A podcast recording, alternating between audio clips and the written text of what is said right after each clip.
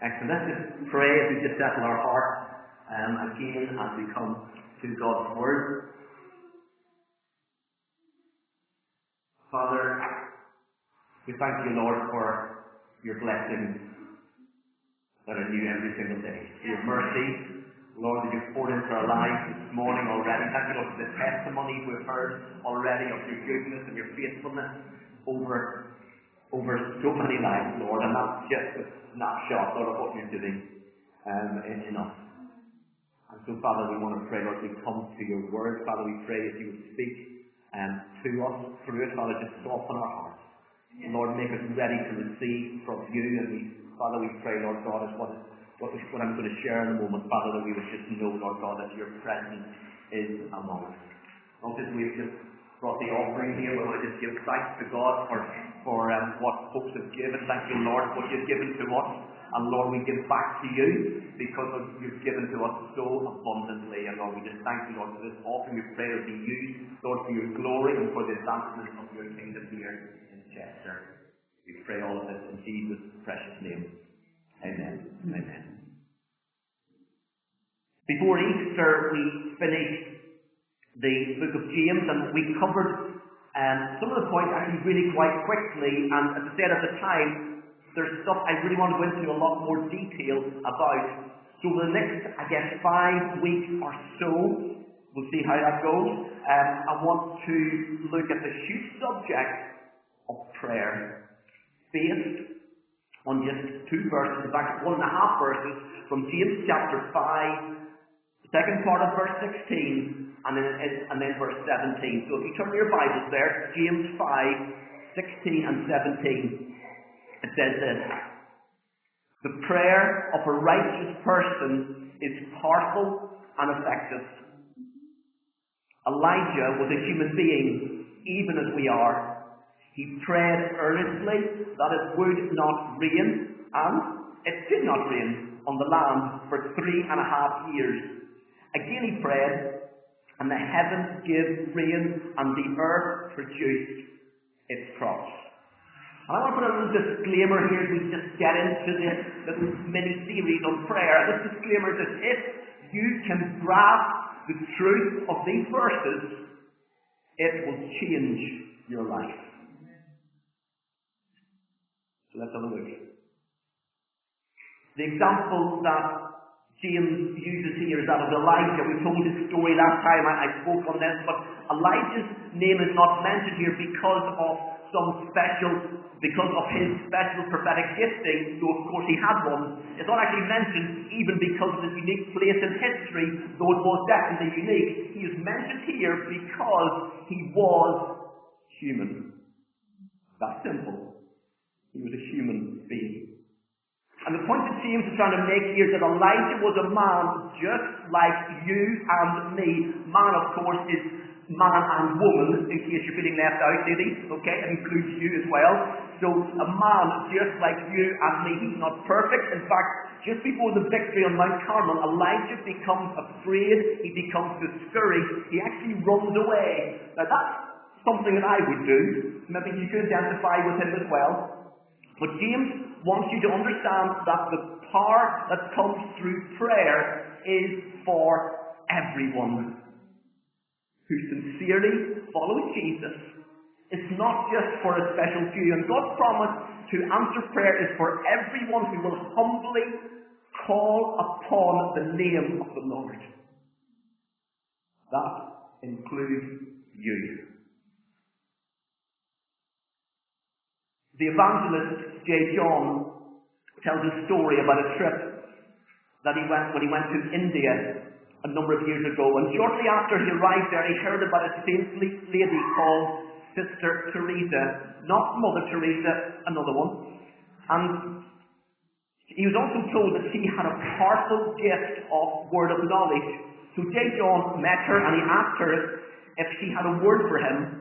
However, she just turned around and she walked away. He thought he'd pretty much offended her.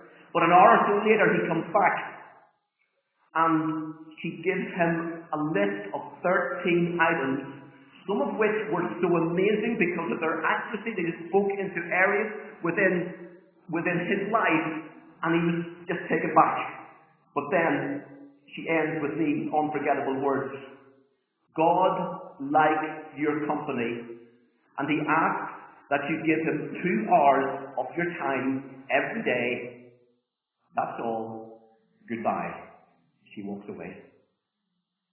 And J. John took her seriously, and he said he has never been the same again, and perhaps explains in part one of the reasons why he's maybe one of the greatest evangelists alive today. But the fact that God loves your company is the most incredible and the most thrilling thing. He wants to spend time with you. And some of you are already thinking, well, that's okay for somebody like J. John, or maybe somebody like the prophet Elijah. It's okay, or even for Heidi Baker with a great ministry in Moses. It's okay for these sort of people. Surely God's not interested in, in me. And we tend to compare our relationships, our human relationships, to that of a relationship with, with God. And, and perhaps we remember conversations we have with people and we, we know, have you ever had a conversation with somebody and you just know they are bored out of their, just glaze over completely and you know you've completely lost them. And you sort of feel a little bit, I guess, rejected. Actually, I, you know, I hate hate wasting people's time. I, I hate bothering people. I don't want to be a nuisance to anybody. But the problem with that way of thinking is we can, we can, it's so easy for us to carry those attitudes into our relationship with God. Particularly when it comes to prayer. Sometimes we just think we are wasting God's time when we pray. Listen, that is rubbish. Complete and utter rubbish. God likes your company. Yes, you. Whatever your background, whatever your nationality, rich or poor, you are valued by your Heavenly Father. Is when it comes to God, we are all on level ground, whoever you are, God will listen. He will take on your case as if you are the most important person who has ever lived. The blood of the Lord Jesus Christ gives you equal access into the presence of God. St. Augustine put it like this God loves every person as if there was no one else to love. But many of you don't really believe that. But listen, God does not have favourites. And you come before your Father in heaven on exactly the same basis as J. John or the Archbishop of Canterbury or for that matter the Queen or the Prime Minister or the President or the Pope the same blood that purchased Peter and Paul's salvation. I'm talking about the apostles, but it could equally apply to Peter and Paul here in this room today. The same blood that purchased their salvation purchased yours and mine. God is no respecter of persons. And if you think for a moment that you are less acceptable to God, you have got no idea how wrong you are. You really haven't. So why pray? Because God likes your company. And if you've any doubt about that, read Isaiah chapter 50 and verse 7. Isaiah prophesied, he describes a servant who says he set his face like flint to determinedly endure suffering.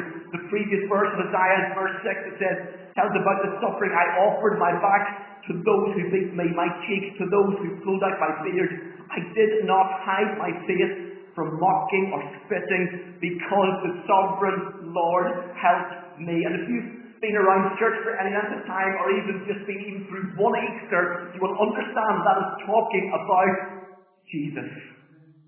This is part of a prophetic scripture that points to Jesus' suffering. And as we heard last week, Jesus' determination to follow through on the events that would lead to his death and his resurrection are very clearly um, emphasized in the gospel. If you want to hear that coverage, listen to last week's podcast. Not online yet. Will be online hopefully this week very soon. But Rob had to say that it was just amazing and so exciting.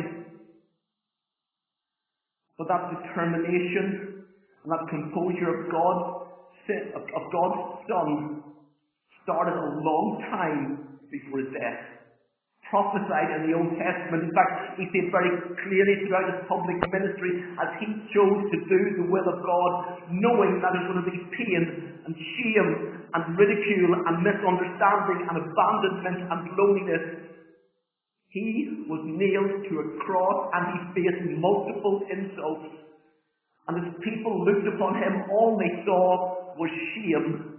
Yes, this was the supreme glory of the Son of God, our Saviour. And this is the point.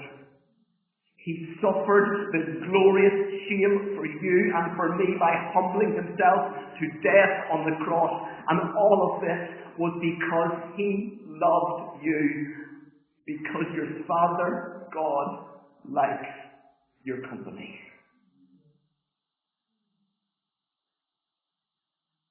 That's the first reason why we I could stop there. That's enough, is it not? God likes your company. But there's another reason. Secondly, why pray? We get access to the supreme power of this universe. You know, it's almost unbelievable to think that the Creator God who flung billions of stars into space, the vastness of which is, is almost immeasurable, and then at the same time He created microscopic organisms that are so tiny that it's impossible for the human eye even to, to see them. He's the same God that countless angels in heaven worship every second of the day, as they say, and night. Of course, there is no night in heaven. Every day and day and day, and for all of eternity, they worship, they praise the one who is glorious beyond our understanding. And He welcomes you into His presence. He desires your company because you are important to Him. And as you pray, you have access to the only one who can make things happen, the one and the only true God. Jeremiah 32, verse 17 says, Ah, sovereign Lord, you've made the heaven and the earth by your great power and outstretched arm. Nothing is too hard for you. And that problem that you're facing in work, Nothing is too hard for God. That situation you're facing with your family, nothing is too hard for God. Whatever you're facing at the moment, no matter how difficult you think it's impossible, this is nothing. Nothing is too hard for Him. So why pray? God is jealous that you spend time with him, but also prayer gives you the privilege and access into the ultimate power. God can make anything happen. He can heal. He can solve that, that he can solve that problem. He can, he can take any situation on, he can change your financial situation, he can open doors, he can cause everything that has happened in the past, whether it's right or wrong, good or bad, he can bring it all together for your good. Isaiah 8:28, and we know that in all things God works for the good of those who love Him, who have been called according to His purposes. This is what God does. God is in the business of doing this sort of thing. If God has a job description, this will be on His job description. This is what God does. And prayer gives you access to this God. And he loves you as much as he loves Moses or Abraham or David. He loves you as much as he loves Jesus. In fact, Psalm 84:11, no good thing does he withhold from those whose walk is blameless. In other words, being a Christian transcends your background, your culture, your abilities, your social and political status. It gives you access to the God of the Bible. You, by prayer, have access to the King of Kings, to the Lord of Lords. So never underestimate it. Never think that this is true of others and it couldn't possibly be true of me. No one is more important to God than you. And you, just as you are, have access to the greatest power of, that this earth has ever seen because you and I are a child of God. We are sons and daughters of the King and we have complete access into His presence because of Jesus.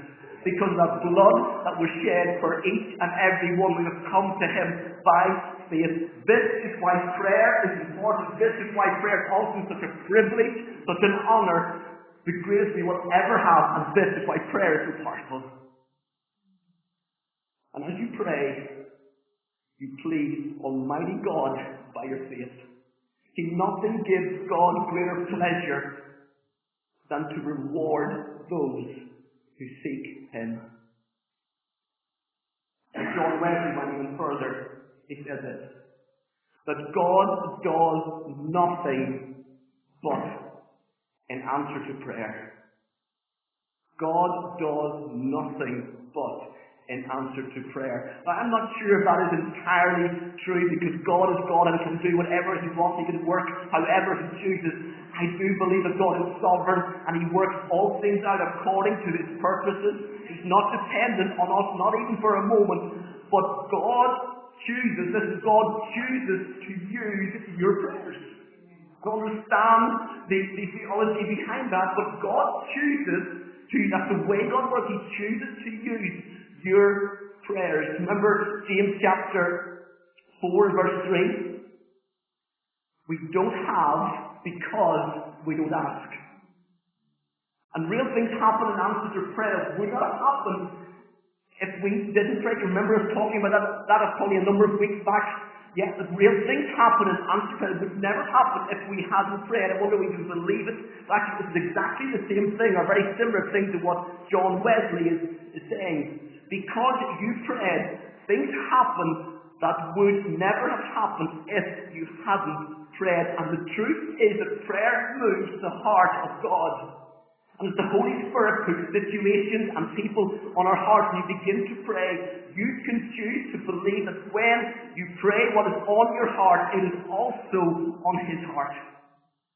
And that it is His heart that is moving you to pray. We need to pray. Third reason why we need to pray. Prayer helps us to get to know God. R.T. Kendall in his book on prayer, he says it's perhaps the most important thing that prayer does for you. He the example of Exodus chapter 33, verse 11. There it says, The Lord would speak to Moses face to face as one that speaks to a friend. That's remarkable, is it not? But even more than that, God tells Moses that he is pleased with him, but listen to how Moses responds to that. He says this, If you are pleased with me, teach me your ways, so that I may know you, and I may continue to find favour with you. And I've asked myself, how would I respond to such a question? I'm going to ask the same question to you. How would you respond if God said to you, I am pleased with you, and as a result of that, I'm going to give you anything you want. You can ask me for absolutely anything. What would you ask for? World peace. That'd be okay, wouldn't it? What about a million pounds? I could certainly spend that. Um, Good health. I don't know, what, what would you ask for? I, I, I want to be spiritual. I could, I guess I could ask if God gives me greater power in my preaching. But listen, without, without hesitation, Moses asked, teach me your ways. He doesn't finish there. So I may know you and continue to find favour with you and Moses' response shows us how well he knows God already and perhaps how little I know him. I would never have thought of asking for that. See, the most important thing that prayer does for you is to help you to know God and His ways. Sometimes I think Rachel, my wife, knows me too well. She knows pretty much how I will react in any given situation. She knows my mood. She even knows what I'm going to order in a restaurant pretty much before. In fact, I could probably order for her as well, in all honesty. But the reason, the reason why she knows my ways is because of the amount of time that we spend together. And God wants you to know His ways. Isaiah 55, 8 to 9. For my thoughts are not your thoughts Neither are your ways my ways, declares the Lord.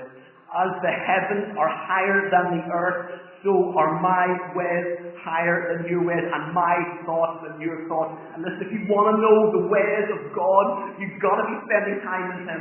You've got to be getting to know Him, because His ways are not your ways. And if you want to just know your ways, you stay away from God. But if you want to know God's ways, you get to know God. And that comes through prayer. When we spend time with someone, you get to know them individually. You find about their likes and their dislikes, and so it is with God. And time spent with God in prayer will open up His ways. In fact, in a way in which reading books, or even learning theology, or listening to worship music, or great preaching just cannot do. Because all of these things are important, but spending time with God in prayer will get you to know the true God in a way in which these things simply can't. There's no substitute for prayer to know the way of God. There's a danger I want to just quickly highlight in becoming over legalistic in regard to the time we spend in prayer. We need to be very careful that we, we don't end up pointing the finger at other people just because we don't think they pray enough that we end up actually becoming proud and becoming self-righteous. But listen, knowing God's will through prayer should and will do the very opposite. Because if you get to know God's will, then He will deal with your pride. He will deal with your self-righteousness and He will change you. This must, prayer must never become a religious activity this is about relationship. Now, I know we all live busy lives with different times each day we can spend with God in prayer. But remember, you cannot outgive God when it comes to your money or your service, nor can you spend too much time with Him. And it's so important that you spend time waiting on God with your Bible, perhaps with a notebook in hand. Make it something that you do regularly as often as you possibly can. I would suggest for as long as you possibly can. I promise you it will make a difference and God will reveal His way to you. Fourth thought is this. Why pray? Prayer will change you. When you became a Christian, God changed your life through simple prayer. True? Yes. You were born again by the Holy Spirit. But that first prayer of repentance and faith was the beginning of many. But the conversation didn't go like this. I hope it didn't go like this. It wasn't nice to meet you, God. I'll see you in heaven one day. Bye for now. It should never go like that. Instead, it began a relationship. It began an ongoing change within your life, and it's through prayer that the Bible becomes alive, as you begin to see insight into the Word of God, but also, also into yourself. And the longer I've been a Christian, the more time I spend in prayer and in Scripture, the more I am realizing how much God still needs to change me. But his love and his compassion for you and for me is so great that he slowly reveals those faults. There's not one of us could cope with seeing everything in one go. And God graciously and mercifully reveals what he needs to deal with in that moment, that particular time. That means that we are never going to stop learning, we are never going to stop growing as long as we live. And the more time that we spend with God in prayer, the more you will understand yourself and the more you're going to be changed. But also, it should give you a greater anticipation and excitement as you spend time with God. You get up in the morning and thinking, as you come to prayer, God, what are you going to reveal to me today? And what are you going to show about your, about myself, Father? What are you going to reveal in my heart? What revelation are you going to speak to me about in your word today? Now don't get me wrong, that doesn't happen every day. Some days I read the Bible, I feel nothing when I pray. There seems to be a sense, no sense of God's presence. Sometimes God can feel far away as we pray. That's the reality of things. There are seasons in our lives when God seems to hide his face when scripture can seem dry. But listen, God has a purpose even in those dry seasons. And many times He permits difficulty in our families, in our churches, in our cities, in our nation in order to prepare us, to make us more thirsty for Him. But there are many other times when His presence is strong, when He speaks powerfully. But if we seek God only when we feel good, only when we feel like it, first of all, we probably are not going to be praying very much. Secondly, we are going to be missing out on everything that God has got in store for us. Spend as much time in prayer as you can. It will change you. People will like you more. You will like yourself more. You will like other people more and you will love the Bible more. I guarantee it. So if you haven't tried it, begin to pray. The thing is this. Prayer teaches you to depend on God. If you remember the story of Elijah, it was a very dry season in his life. Fact, these three and a half years of drought, it was just miserable for him. He was probably absolutely frustrated and wondering what God was doing in the whole situation. But God doesn't give Elijah a telephone they could ring for a takeaway order or phone in some pizza. He could have, I guess.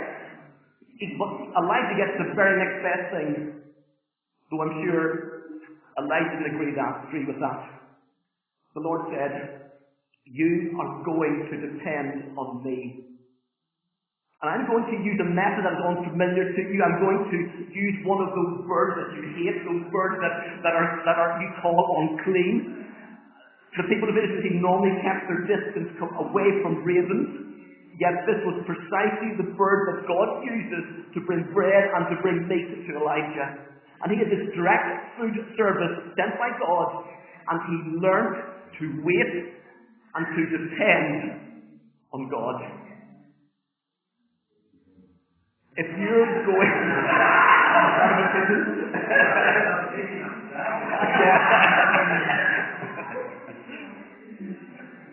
if you're if you're going to be used by God, you must depend on Him. As Elijah had learned to depend on Him. I believe that prayer is the key to learning this. But also, this is also the key to revival.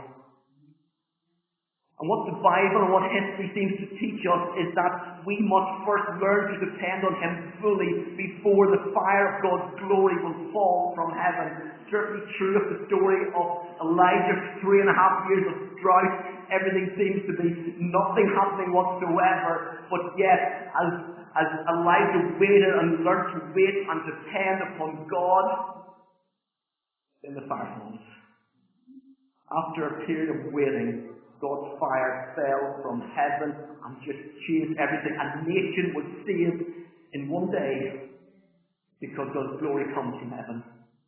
It was true of Elijah. It's also true of Evan Roberts, the guy who headed up the Welsh revival. And over these next few weeks, as we talk about prayer each week, I wanted to share some stories just to stir you, that excite you of what is possible within our nation once again. So I want to just look at the Welsh revival just very quickly this morning, but I want us to get excited, not just to pray for our families, that's great, not just to pray for ourselves, that's great, not just to pray for our church, that's great, let's pray for our nation. Let's expect God to do something incredible in our generation once again. So Evan Roberts was a man of prayer. And, and through him, the whole world was impacted with the revival that spread across Wales in 1905. From being a young man, he prayed. These are the words that he used sometime after the revival began. He said, I said to myself, I will have the Spirit. For 10 or 11 years, I have prayed for revival. I would sit up all night to read and to talk about revival, it was the Spirit who moved me to think about revival. So Evan, he gave himself to prayer and to intercession, so much so that by the time he was 21, Listen, lads, younger folks among us, 21, he was known as a mystical lunatic. He would wake up every night at 1 a.m. to be, as he described, taken up into divine fellowship, and he would continue to pray until 5 a.m. when he'd fall back to sleep for four hours. Then he'd wake up again at 9 a.m. and pray for a further three hours until noon. We wonder why God used him. God heard his prayers, and God poured out fire from heaven. Account of what happened. It was normal place in those days in that Welsh revival. Just after 11 o'clock one Wednesday evening, a solo voice ran out with a beautiful Welsh hymn, Here is love vast as the ocean. Maybe a thousand people were in the chapel at that time, leaning over the galleries, packing every pew and squeezing into every spare corner. They had been here for more than four hours in a service of intense emotions Meeting like, meetings like this were taking place all across Wales, night after night, with fervent prayer and passionate singing and a similar disregard for the clock. They were both excited and appalled. Many were left puzzled and some were frightened. But it is thought that through that move of God, in a space of about nine months, over 150,000 people had made new commitments to Jesus Christ. Whole communities were changed as men and women found themselves drawn into a powerful experience of God. It describes how sporting events were cancelled, how bars were closed, and it was the spark from this revival that would ignite fire in more than a dozen other countries. So why pray? We need another move of God again. And maybe, maybe the sovereign Lord will pour out holy fire from heaven once again. Now, I cannot guarantee if you take this prayer, this call to prayer seriously, I cannot guarantee that God is going to move in our city or in our nation in such a way. But one thing is certain, if you do not pray, nothing will happen. But if you pray, maybe, just maybe, God would awaken our country, awaken our city once again. And for I, for one, I am prepared to take John Wesley's statement seriously that God does nothing but in answer to prayer. We need to pray. We need to pray. You see, God likes your company. And as you pray, you get to know the one true God, the one who is powerful, the one who can bring change, the one who answers prayer. And you will be changed. And God may just send revival to our land again. Let's together.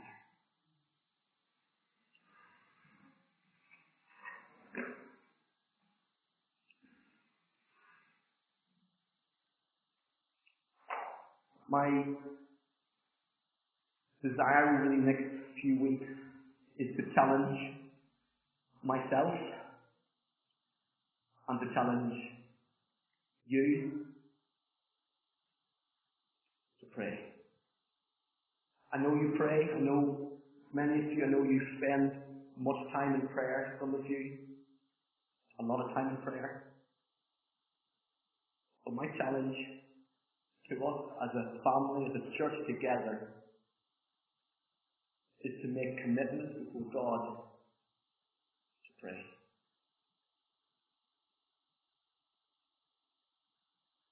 Next week I'm going to look at what it is to be a righteous man or woman of prayer.